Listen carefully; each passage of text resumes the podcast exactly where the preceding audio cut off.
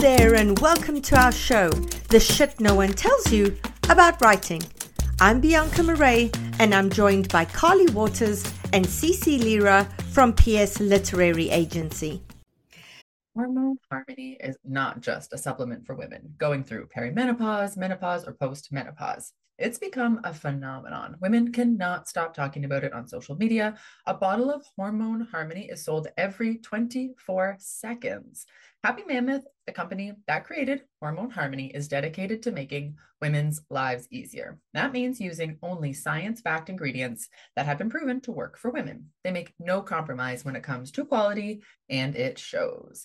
Hormone Harmony contains science backed herbal extracts called adaptogens. Now, here's the beauty about adaptogens they help the body adapt to any stressors like chaotic hormonal changes that happen naturally throughout a woman's life. So, Hormone Harmony isn't just for menopause. Any women with symptoms of hormonal imbalances can take it, but it's perfect for those with those horrible menopause symptoms that put a woman's life on hold hot flashes and night sweats, racing thoughts and low moods, poor sleep and feeling tired all the time, occasional bloating and gas, no desire to be in bed next to someone, if you know what I mean. Yeah, Hormone Harmony can help with all of these things. And the biggest benefit, feeling like myself again. And that's what women mention over and over in the reviews. There are over 17,000 reviews for Hormone Harmony. For a limited time, you can get 15% off your entire first order at happymammoth.com. Just use our code, which is the acronym of the podcast, T S N O T Y A W at checkout. That's the podcast acronym at checkout at happymammoth.com.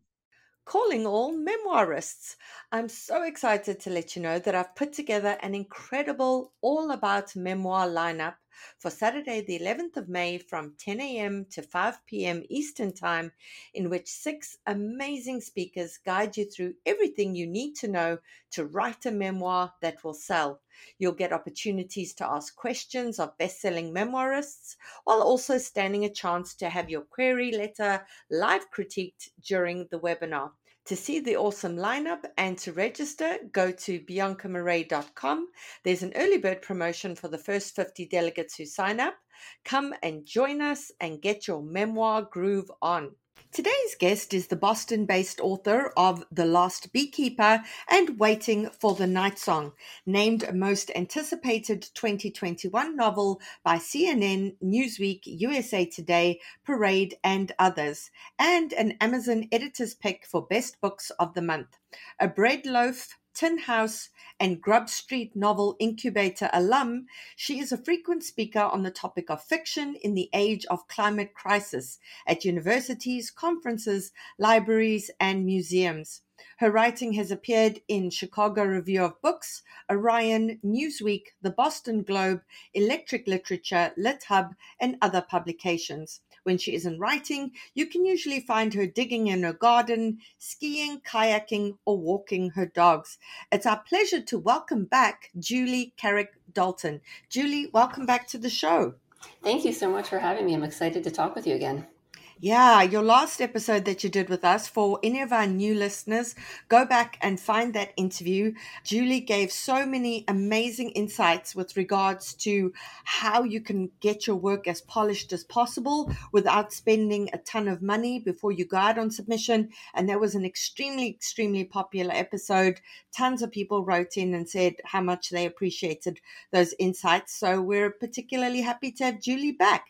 Now, Julie, before we begin, could you just tell our listeners about your newest book, which came out in March, called The Last Beekeeper? Yeah, thank you for asking. So, The Last Beekeeper is my second novel and it's a near future story. It's set in just a smidge in the future. It's not a, it's not an unrecognizable future, no weird technology or anything, but it's about a beekeeper and his daughter Sasha as the world's pollinator population collapses. And when we lose our pollinators, it sends us into an agricultural and food security crisis. So it's about Sasha navigating that crisis with her father, who is infamously known as the last beekeeper in the United States.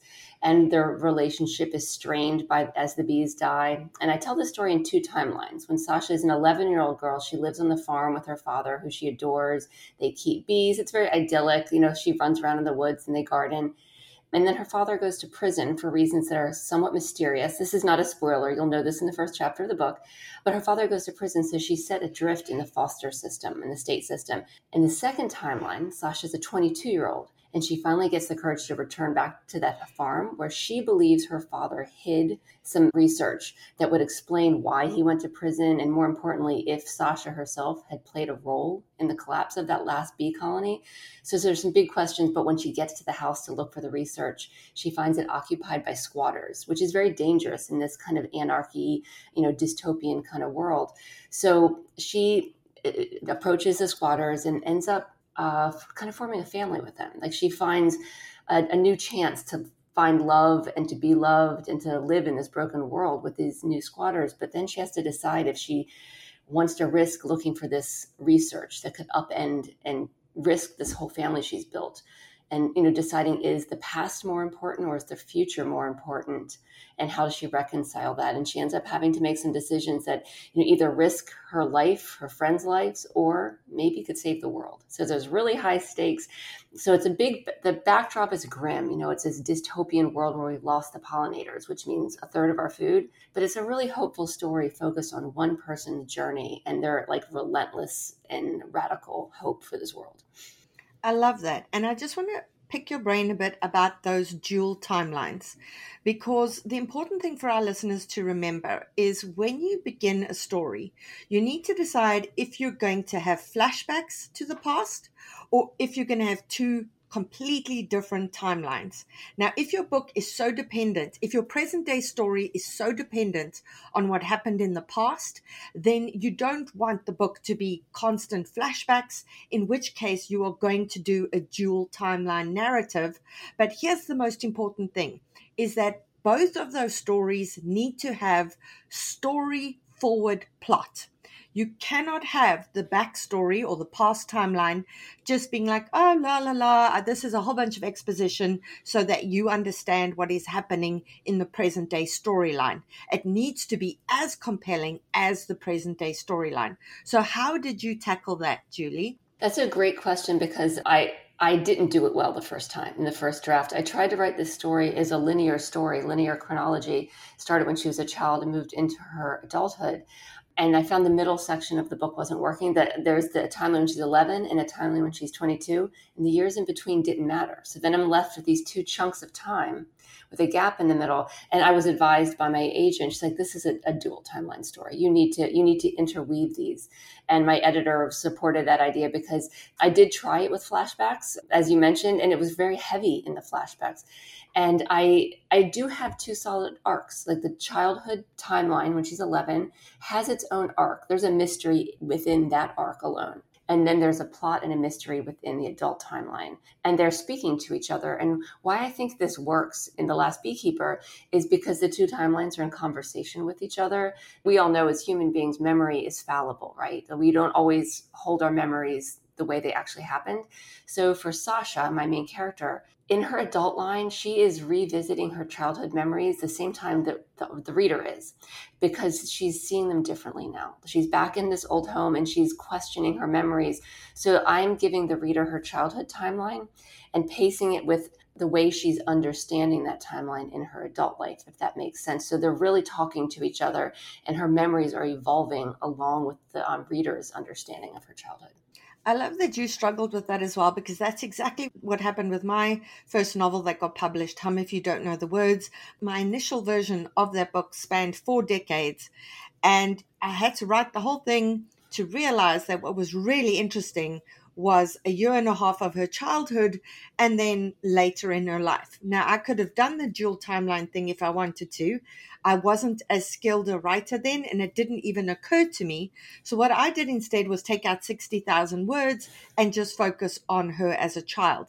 So, for our listeners, if you are stuck with a muddling middle in terms of a story that is spanning many decades or quite a few years, say to yourself, are you going to just focus on one period of time or are you going to do those alternating timelines? Because I really think I could have fixed that novel by doing that, but I didn't know enough then and it really didn't even occur to me. Something else here that's important is Julie, I'm assuming that you wrote Sasha in the third person because to try and write an 11 year old in the first person and then try and write her as 22 in the first person would be incredibly jarring because her voice would be entirely different. So, was that ever a consideration when you sat down to write, or was it just like, nope, this is going to be third person? It always came out in third person. I've never written anything in first person. I, I can admire it when other people do it well, but it is not something, maybe I just haven't met a character yet whose voice I want to inhabit in the first person point of view. But yeah, it was never uh, actually, and I never even thought about it. They were always third person, very close third person. And their voices even in third person are unique. Like you said an 11 year old and a 22 year old have a different perspective and a different vocabulary but they still have similarities between them which i think maybe is a little easier to pull off in a third person so, again, for our listeners, if you have one character and it's spanning a period of time, remember that when it comes to point of view, you're not just going, oh, I, I prefer first person, I prefer third person. You need to be very strategic when you are deciding on point of view. And this is an instance in which to do an 11 year old's voice in the first person and then to do a 22 year old's voice in the first person for the same character would be very jarring for the reader. So approach that in a very strategic kind of way. Okay, so moving on from that, Julie. So a question I get a lot from emerging writers is I have so many ideas and this is has a great hook and then I begin writing it but then I have another idea and I kind of get bored of the first idea and then I begin writing it. And there's many writers out there who've got a ton of stories they've begun but they haven't finished them. And I always say to them the stories that I have finished are the ones that I feel most passionate about that it's about topics that keep me up at night, that cause me anxiety, that make me want to yell at people at the Thanksgiving table, etc. And I think you and I are aligned in this because while I write from a place of rage, you write from a place of fear. So, can we talk a bit about that? Yeah, this is exactly how I feel. I've often thought of my my novels as manifestations of my own climate anxieties because all of my books they deal with human relationships in the foreground but in the background there's always some element of climate crisis. My first book was called waiting for the night song and it dealt with um, rising temperatures in new hampshire and how it affected the agricultural region in new hampshire. And then of course the last beekeeper is about the loss of our pollinators. And I have two new books under contract with Macmillan that, again, they all, both of them deal with a different element of climate crisis, always with human relationships, you know, fractured, complicated characters in the foreground. But it's because I uh, have a background in agriculture and beekeeping. And the more research I was doing in agriculture, I was learning about how in New Hampshire, where my growing region, the temperature had gone up four degrees in the summer over the past century. And that's very disproportionate to the rest of the world. And it meant that we have a 22 day longer growing season in New Hampshire than we did a century ago, which is three weeks longer. That affects what crops thrive in New Hampshire and what crops no longer thrive. It affects drought conditions. We generally have a good, good water resources in New Hampshire, but it's more strained than it used to be. And our trees, like our forests, are changing. And we think of New Hampshire as this iconic maple image of the maple trees on fire and you know in color in the fall. We're losing maple trees in new hampshire. They're moving north because of rising temperatures. So these are the things that keep me awake at night and i can't not think about them. So they work their way into my fiction and i allow my characters to tackle the problems that i'm thinking about. And it gives me a way to you know take the thing i'm scared of. I'm also a beekeeper and i lost two colonies of bees twice 40,000 bees in each colony in a single day and it was devastating to me. And when I started understanding why it happened, that was my new fear. So that was my new book. My next book is about deforestation, which I also have some experience with. So I take the fear that I have, the thing I'm thinking about when I go to sleep at night, and I give it to a character. And I let them play out the what if scenario that's buzzing around in my mind when I try to go to sleep at night. And there are different characters in the story, and they react differently to my fears. Some of them are very brave in ways I wish I were. Some of them have solutions that I wish I had. Some of them crumble. Some of them like fall apart under the, the anxiety. So for me, it's like it's like a very cheap form of therapy that I can write these different possibilities for how different people would tackle my fear. And it gives me a little bit of power over my fear, I think. It lets me imagine a way to be better in this world, to do better in this world, to be more like Sasha. Sasha is a very brave character in The Last Beekeeper. And I want to be more like Sasha. There's a character in Waiting for the Night Song, a young 13 year old girl named Sal, who is just so bold and brave, like I wish I'd been when I was 13. So I want to be more like Sal. So it gives me, creating these characters gives me hope that I won't succumb to my own fears, I guess. Do you have that experience at all? Like when you talk about with the rage, do you let your characters take some of that for you? Oh, yeah, 100%. And they often deal with things much better than I do because I just get a potty mouth and scream and shout and I just lose my shit. And they're able to, to handle it in much more constructive ways, which, like you say, that gives us a degree of power in terms of this thing that we feel so powerless against. Because I think whether you write from a place of rage or whether you write from a place of fear, these are the things that we feel overwhelmed by and that are completely out of our control. And so, like you say, it's a way of taking it back. It's a form of therapy. I wrote a short story, an Audible original called The Prin Viper, which was a dystopian future where once again men are controlling women's bodies, whether they can have babies or whether they can't have babies. And again, that was something that has been on my mind for a long time and that worries me is the degree to which we are being controlled. So so these are all ways in our fiction that we can tackle these things. Right. So when you write this, I also want to talk about being hopeful in your writing because you did say that these stories are hopeful and these these are important because we don't want to put out trauma porn into the world and have our readers read this stuff and be like, what's the point? There's no point. Why do we even recycle? I'm just going to give up right now. So, how do we confront our fears and our rage while still having an element of hope in the story? So that's my favorite thing to talk about is hope in dark places because my books all of them have dark premises but my characters have hope in them because I do. And I, I think, especially when you when you were thinking about climate crisis or, or really anything, but for me, I'm always thinking about climate crisis. There's a lot of things to be distraught about, to be sad about, angry about, to grieve. We're losing species every day. And, and that's just the hard truth. I can't sugarcoat that. I can't hope away the fact that we've lost so many species already and that the trajectory we're on, we're going to lose more. But I don't want to give in to the paralysis of only feeling grief and anger and sadness. Because once we let those emotions be the only emotions we feel what do we have to why we don't fight anymore? We don't look up like look up. Like if you if we're losing your favorite bird what is another bird you love? And protect that one. So like if you're if you're a bird watcher it's an easy example to give and you have a bird feeder in your yard and you have 20 birds that show up there every year and you feed them and you care for them and you wait for them to return every year and you love these birds and one year only you know 15 birds come back. You could be trapped in your own grief of mourning the 15 birds that didn't come back or you can look at those five amazing birds that did come back and acknowledge how beautiful they are and fight to protect them. And i think it's really easy to get lost in the in the anger and grief and not look up at what is still very beautiful in this world. So i think my characters in all of my books they're living in a very difficult moment in a very dark moment all of them but they also see a sliver of light coming through and, and they, they walk towards that light. Like they don't give up on hope. And I don't think it's a Pollyanna kind of hope. I don't think it's an irrational hope because none of them are pretending. And I also, myself personally, I'm not pretending these things aren't real. But I am, I want to always acknowledge that there's still good left to fight for. And I think that I hope is the thing my readers take away from all of my books that there's darkness, but in the darkness, look for the light that's how I live, and I want my characters to live. Yeah, I love what you said there about paralysis because I remember sort of I don't know, about 14 years ago when I was volunteering in Soweto in South Africa with HIV AIDS orphans and their caregivers.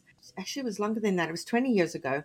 This is when children in South Africa were living to the age of two with HIV if they were lucky because this was before antiretrovirals. And I remember people saying, What's the point? These children are all dying. So, what's the point of being there and doing anything? Because it's so overwhelming. And I remember thinking you can become paralyzed by how little impact you feel like you are making on the bigger picture. But there are always one or two or three lives that you are impacting in that kind of scenario. You are changing those grandmothers' lives and you are changing those families' lives and those things have a ripple effect. So I really do love what you what you've said there about not letting paralysis stop you from doing anything. Right, so can we talk about some other writers who are also writing about their fears and some titles that you'd recommend that are doing this for any of our listeners who are wanting to do the same thing? Yeah, I have some great examples. So, one of my favorite ones to talk about is a book called The Kindest Lie by Nancy Johnson. It came out in 2021. Nancy is a Black woman from Chicago, and she writes this really beautiful, moving story that you just fall in love with the characters. And it's set in, at the dawn of the Obama administration, and it's about kind of the limits of hope and um, the, and the limitlessness of hope, I guess. And it takes place in this kind of a dying factory town where there is a lot of racial tension, um, and there's a, a young boy in the book named Corey. He's an 11 year old black boy, and he has a lot of privilege in his life that he has, you know, a really wonderful parents. He's in a middle class life, parents who love him, and a lot of opportunity. But there's a scene in the book where police approach him thinking he has a gun. I'm not going to tell you whether he really does or not because I want you to read the book. And it's all those privileges disappear because he's a black boy.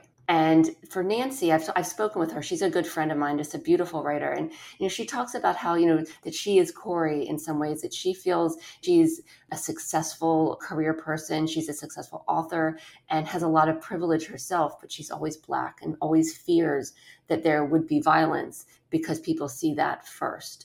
And so she was giving that fear to Corey and playing out like imagining how that would play out if it was her in that situation and that's her biggest fear and it's it's so beautifully drawn because for one thing corey's not the main character in the story.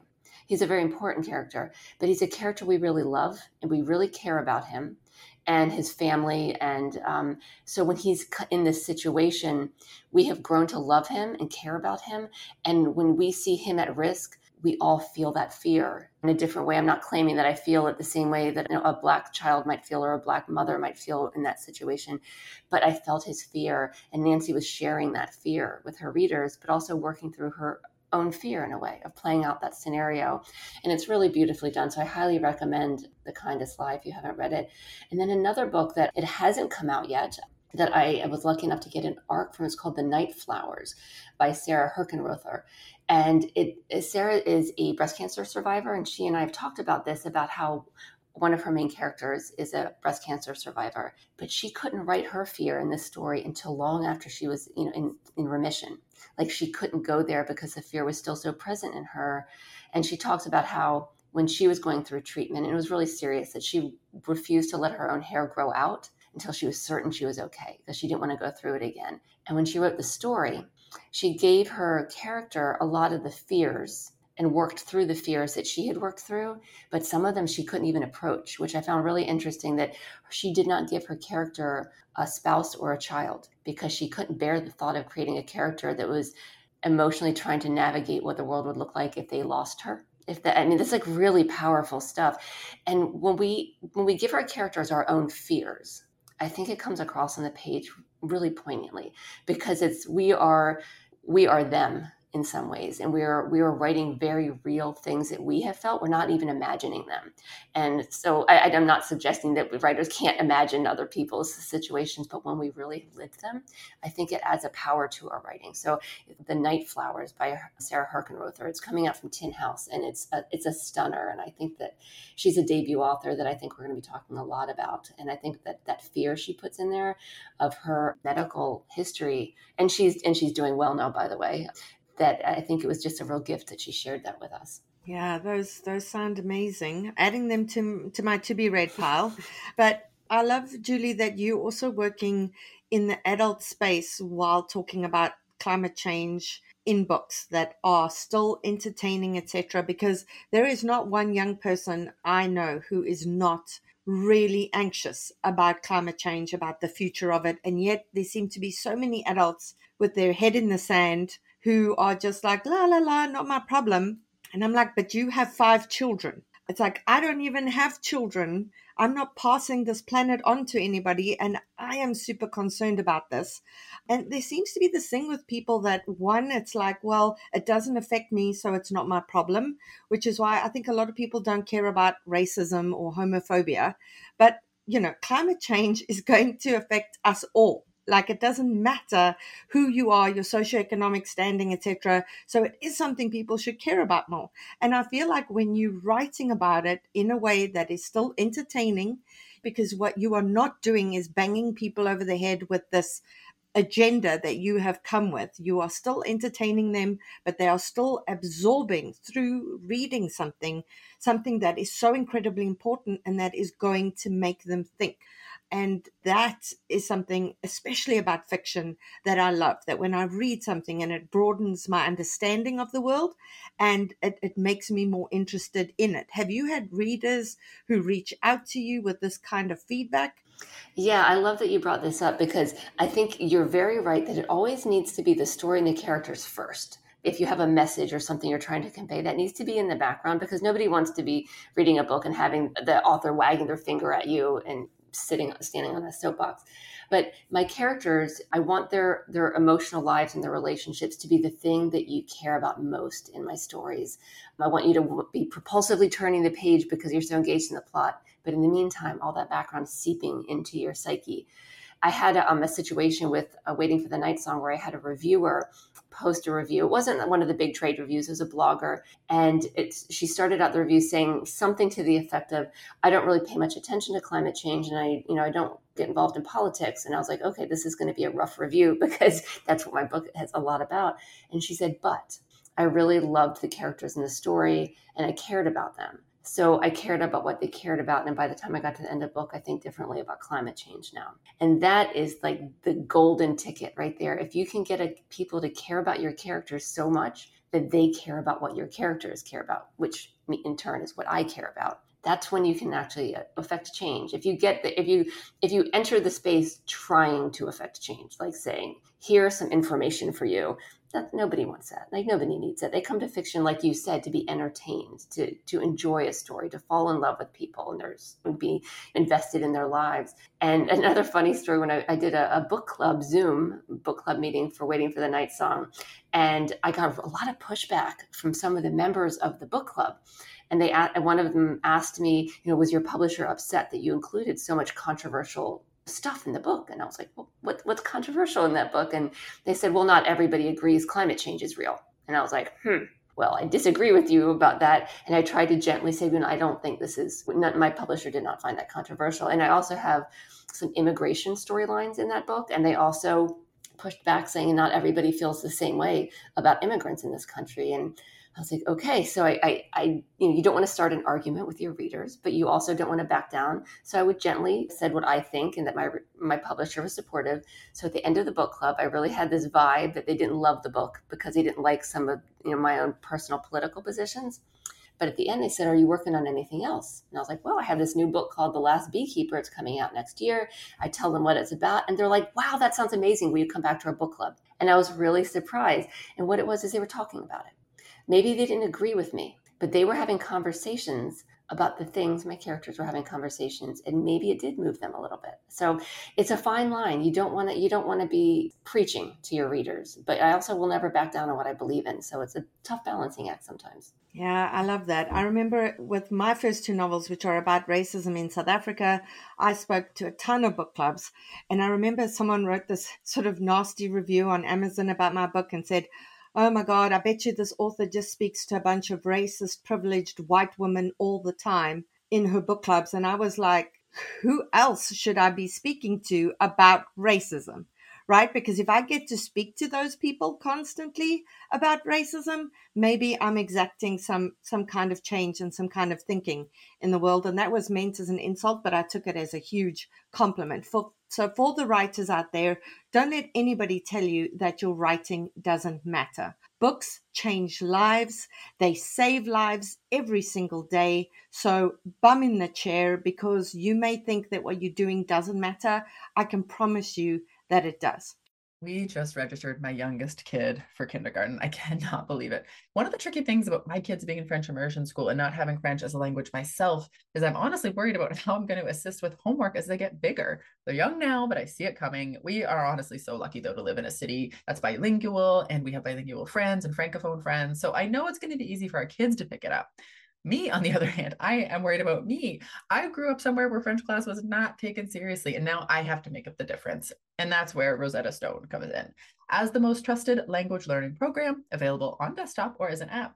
It really immerses you in the language you want to learn. Rosetta Stone teaches through immersion, which is a proven way to learn a language. Instead of memorizing and drilling vocabulary words, you learn by matching audio from native speakers to visuals, reading stories, participating in dialogues, and other practical language skills to fast track your ability to communicate fluently. There are no English translations in the product. You're honestly getting trained to listen, speak, read, write, and think in your new language, which is what everybody wants. Rosetta Stone users especially love the speech recognition feature. As you practice speaking, Rosetta Stone uses advanced voice recognition technology to match your audio, the audio from native speakers, and then give you feedback on how well you're pronunciating the words so you can really hone those pronunciations. It offers 25 languages from Spanish, French, Italian, German, Chinese, Korean, Japanese, even Dutch, Arabic, and Polish. This is the best language program because they have been an expert in the language learning field for 30 years and used by millions. Thousands of companies and government organizations use Rosetta Stone to support language training online. Of all the apps, Rosetta Stone uses the best speech recognition technology, so it compares your sound waves to those of a native speaker for better feedback to improve. They have a patented speech recognition engine called TruAccent, which is built into the program. As you practice speaking, you'll get feedback on how well you're pronouncing words. The other language learning apps use spe- speech recognition to detect what you said, but Rosetta Stone tells you how well you said it compared to native speakers. It's like having a personal trainer for your accent. Think about the cost of a one month language course. Think about the cost of one hour private tutoring sessions. With Rosetta Stone, you enjoy lifetime membership and accessibility on desktop or app. We have a special offer for you guys. That's 50% off. That's a lifetime access to 25 language courses on Rosetta Stone for 50% off. This is a steal. Do not put off learning that language. There is no better time than right now to get started. For a very limited time, the shit no one tells you about writing listeners can get Rosetta Stone's lifetime membership for 50% off. That we want you guys to go visit rosettastone.com slash today. That's 50% off unlimited access to 25 language courses for the rest of your life. Redeem your 50% off at rosettastone.com slash today today. Did you know that 70% of all books are sold online via e commerce? If you're an author wondering how you can get some of that market share, this is for you. Hi, I'm your co host, Carly Watters, and I'm here to tell you how writers can work on their author brand to build an audience and convert those followers into book buyers. Do you ever wonder why so many authors publish their books and later say they didn't sell as many copies as they wanted? It happens over and over, and it's all over social media. Authors really think it's a them problem, but not always. They really just weren't shown the way. And I don't want you guys to launch a book and show up at book events and have two people in the chairs. I have helped clients launch books to the bestseller list for over 15 years. I have now built a six module, 10 hour course with all my knowledge, and that will give you the craft and book business information that you won't find anywhere else. And there's an app. Over 100 of you have already joined my new course. And writer Siobhan Moore said, I'm halfway through the course and grieving that I didn't have this information sooner. There's really nowhere else to find it. Worth every penny. Thank you, Siobhan. If you want all that info and everything that will change the course of your writing career, go to carlywatters.com slash course to learn more and use discount code POD15 for the month of April at checkout. That's POD, P-O-D 15 at checkout over at carlywatters.com slash course. Today's guest is based in the southeastern corner of Australia, not far from Melbourne. When she's not writing, she's either working her day job as a police officer or pandering to the whims of her four small children. It's my pleasure to welcome Kerryn Mayne. Kerryn, welcome to the show. Thank you so much for having me on. I'm so excited. We're thrilled to be chatting with you today. So, before we dive into the questions, Kerryn, can you just give our listeners a bit of an overview in terms of what Lenny Marks Gets Away with Murder is about? I would love to. So, Lenny Marks Gets Away with Murder is a crime fiction novel set in Melbourne, which is where I live, about a school teacher called Lenny Marks who is living a very routine, very structured life and not very keen on changing any of it. She gets a letter from the parole office delivered to her, and that tells her that her stepfather is about to be released on parole. She hasn't seen him for 20 years and she remembers him and her mother abandoning her when she was 12. And that's the last thing she remembers of him. So this starts to trigger some memories and things that are going on. And at the same time, she's been issued a challenge by her foster mother, which is essentially that it's time to get a life because she is missing out on a lot of things with her isolated lifestyle that she's living. So those two things combine and things start to get a bit crazy for Lenny. So so her very structured life gets very unstructured. I love that in terms of conflict, because remember, for our listeners, internal conflict is as important as external conflict. So you need your character to be at odds with other characters in the story.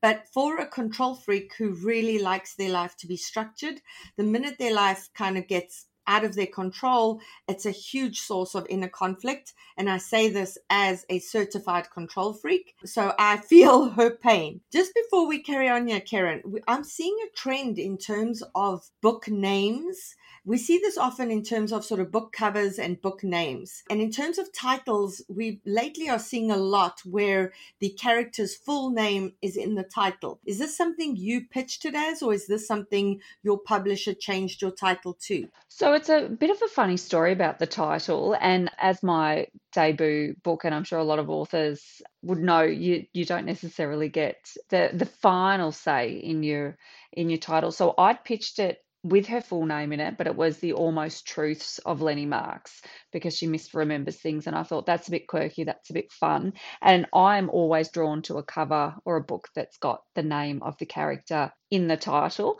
But then you're so right, I've seen so many of them lately. And so when it went to Penguin here in Australia, and my editor said to me, just not sure about the title, there's a lot out at the moment that have got names in it.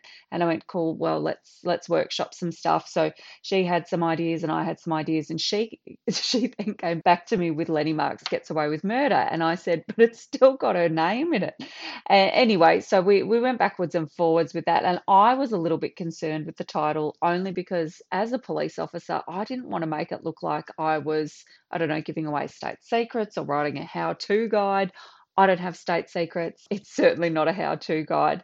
But yeah, it, sort of didn't sit well with me, the title. And then we came sort of full circle on it. And she she called it metaphorically bludgeoning me into accepting the title name. And I'm okay with that because I actually love it now.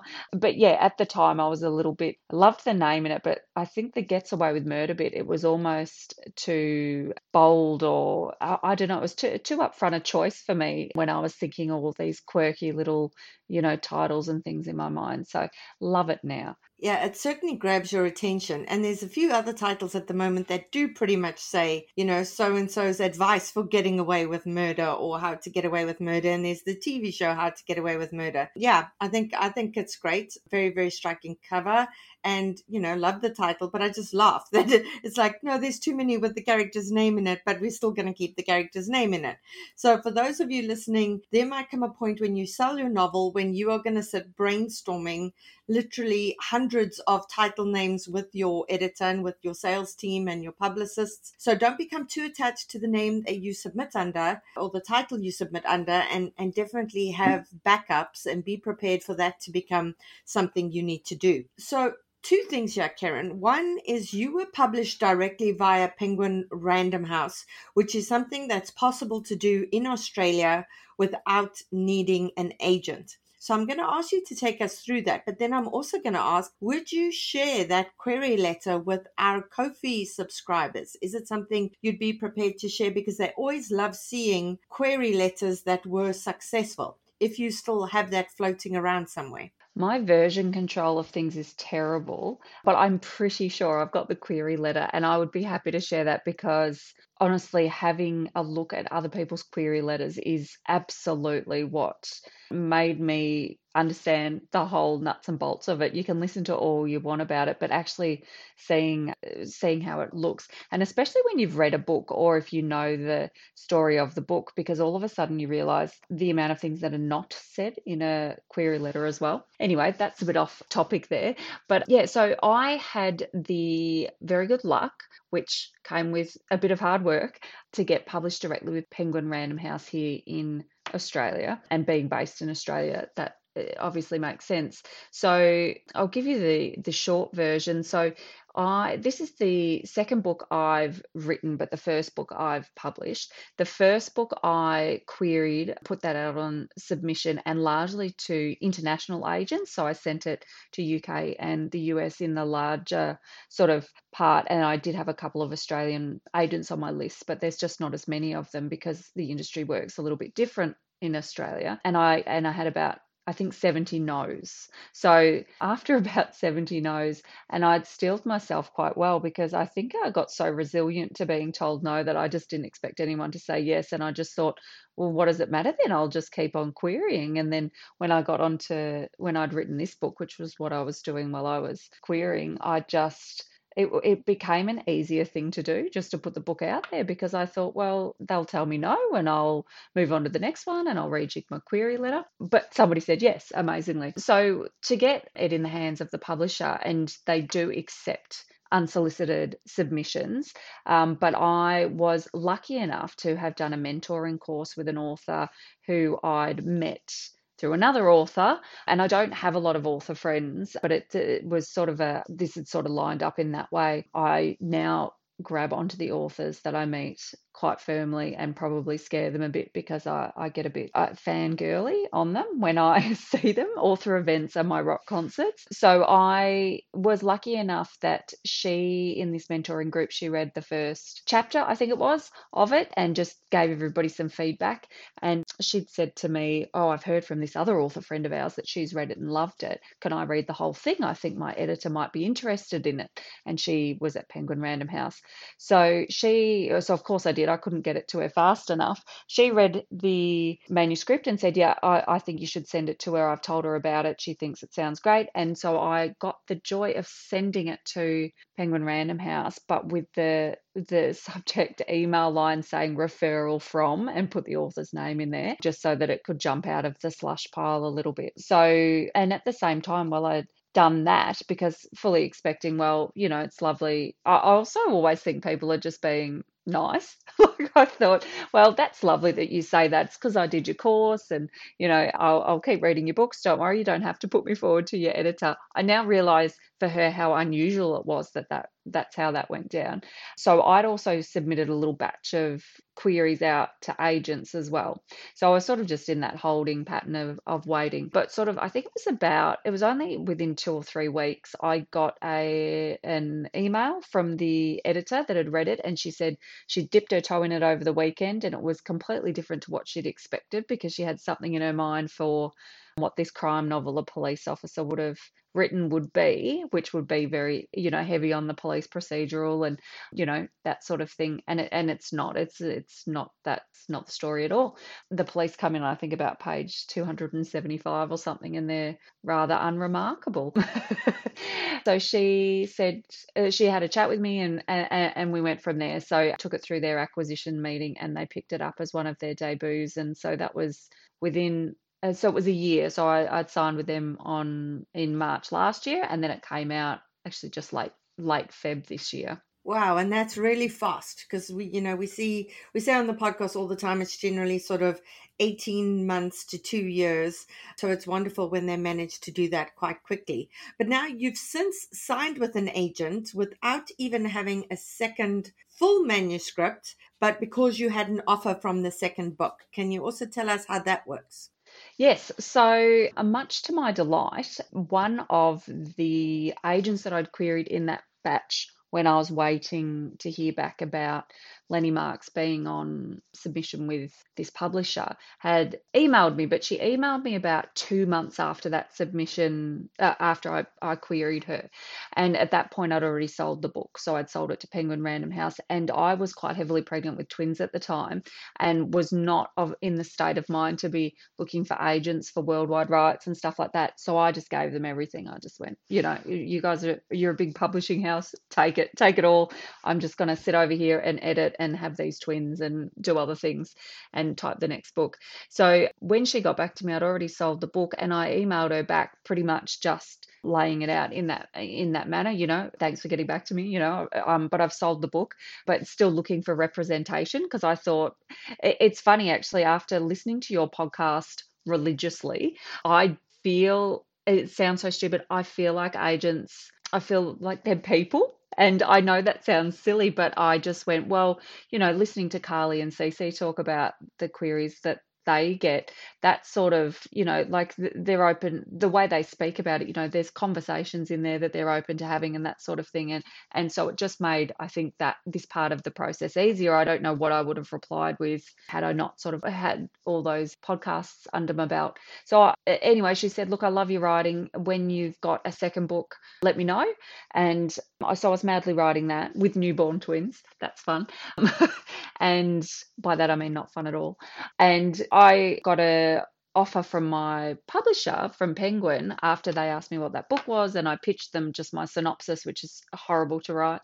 And she said look we'd love to you know offer for your next book as well and just have that on the go and which was a dream come true because I hadn't even written it and they were putting this faith in me. And that's when I got back to this agent and said, so she's a US based agent, and she said, yeah, let's have a conversation about it. And we did. And I was open with my publisher about it and just said, for my my own career and longevity i actually always thought i'd be or i really wanted to seek an agent but then i'm also not planning on saying no to your offer but i just thought i was in that sort of limbo point of not having a manuscript and I thought, well, what do I what do I send to a to an agent? They're just to think that's a bit silly. So because this the door was open with this woman in in a fashion, I, I emailed her, and then we had a bit of a email to and fro about it. And the day the book was released here is the day I signed up with her. So it was all a really nice, it was a really big day, actually, as it turns out, to be signed on with an agent, plus my book actually appearing in shops. So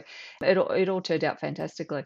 Yeah, geez, talk about a really, really good day. So, in terms of your agent, because now you're published in Australia, but Lenny Marks Gets Away with Murder is not available, you know, in in North America, etc. So, is this kind of now where your focus is going to be in terms of getting your books out in, in the wider market?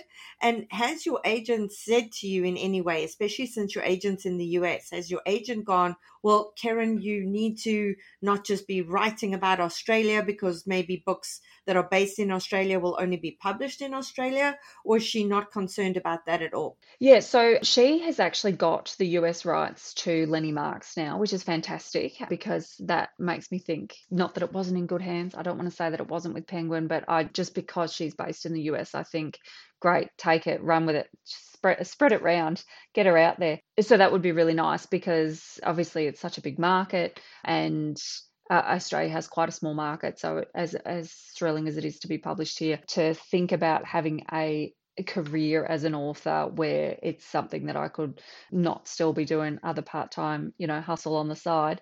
I yeah, need to you know, need the agent on board and I need to get international, I guess. And also what a thrill. Like that would just be so fantastic. She has not said anything about making it more marketable in any particular way to an American audience. And I don't know. I have heard from different authors in Australia that they've set things in different settings or they have especially if they've been published in both places that they've got an americanized version of their book. And i don't I've, I've never gone into detail with them of what that consists of or if it's a location change or if it's just some of the terminology and we've got kmart we don't have walmart and you know things like that. But then at the same time i guess uh, like i read a lot and i read you know international authors and don't expect you, you kind of get the vibe of things without it being spelt out to you so i'm hoping that you know if there's if if it's a good enough story and good enough in the writing then the, it's um you know have universal appeal, hopefully. Yeah, 100%. And, you know, I love hearing these stories because it's so frustrating when we keep sort of hearing that, oh, the characters must be American, the setting must be a popular US city. And for me, you know, I'm kind of bored of those stories. I want to be reading about people in Australia and people in countries that I don't normally read about. So, so we're going to be over here cheering you on and hoping that you have huge success with that and that you don't need to change any of that because, you know, to a large extent, you're writing what you know, and that is living in Australia. And certainly, you know, I know with my first two books that were based in South Africa, there were contextualized things that I had to put in the book because Americans wouldn't know what the hell tackies are. They wouldn't know that those are sneakers. So I had to, when I wrote about tackies, had to make clear that a kid was lacing them up on their feet so that they would understand, oh, okay, that's a sneaker. But it's still highly possible, you know, to do that. Something I want to chat to you about is what you said earlier is that you're a police officer, right? So, I mean, a police officer with four kids. I'm like, oh my God, what am I doing with my life? I haven't had time to write in the last three weeks just because the podcast keeps me so busy. And you've got four children, you're a police officer, and you're writing. But anyway, let's talk about writing in the genre you also work in. So it is a bit hectic around here as well for different reasons to yours, I guess, with the four kids. I, and I've had the luck of not, so I've had almost by the time I go back to work, I'll have had almost a year off on maternity leave with the kids.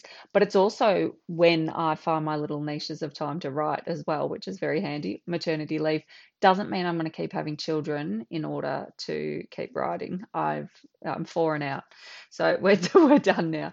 Yeah, so writing it's funny. So the obviously you know people say write what you know, which I don't think is necessarily the best advice, and I don't think people should get bogged down by that because otherwise we'd all be writing memoir, I guess, to some extent. But so the first book I wrote that I submitted out and got all the no's for taught me how to write a book, showed me that I could, showed me that I had the ability to, you know, keep at it, I think, more than anything. But it was also a police procedural. So it was very, very different to Lenny Marks, which is crime, but I like to use the term crime adjacent because although it's about things that have happened to her and there are crimes throughout the book, it's not the focus of it. The focus is more the character in her life and the hope around what she's doing. So, writing the police procedural, what I think I learned from that, writing in the same genre I work in, is that I have trouble stepping away from the reality of it. So, unfortunately, it can be really boring being a police officer.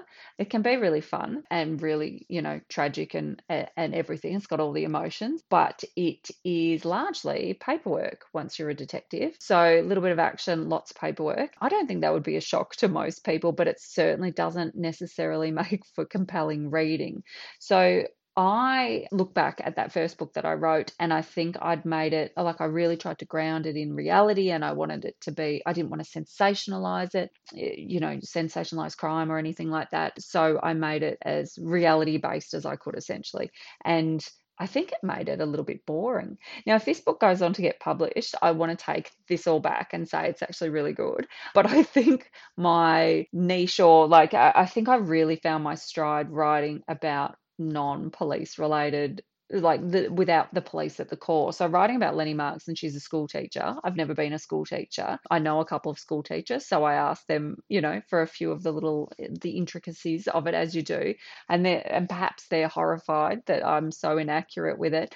But I was okay with that because I couldn't be inaccurate with the police stuff, but I can with other things. So there's something I think about my very rule focused, procedure driven self. And I know that about myself, but I can't step away from it enough now to, you know, write something where people are sliding into rooms with guns drawn and, you know, getting their sort of die hard with a vengeance on. So I'll keep writing about occupations and worlds I don't inhabit. I think that's that's works best for me. Yeah, it's interesting what you said eh, that writing what you know would be memoir because I think of memoir as the opposite. I think people write memoir because they don't know what the hell happened to them and they're actually trying to figure it out. Yeah, so so it's interesting how we look at that. But also I think this is why we're seeing more and more emergence of books like the Thursday Murder Club where you have a group of seniors solving crime because they don't need to get bogged down in the police procedural.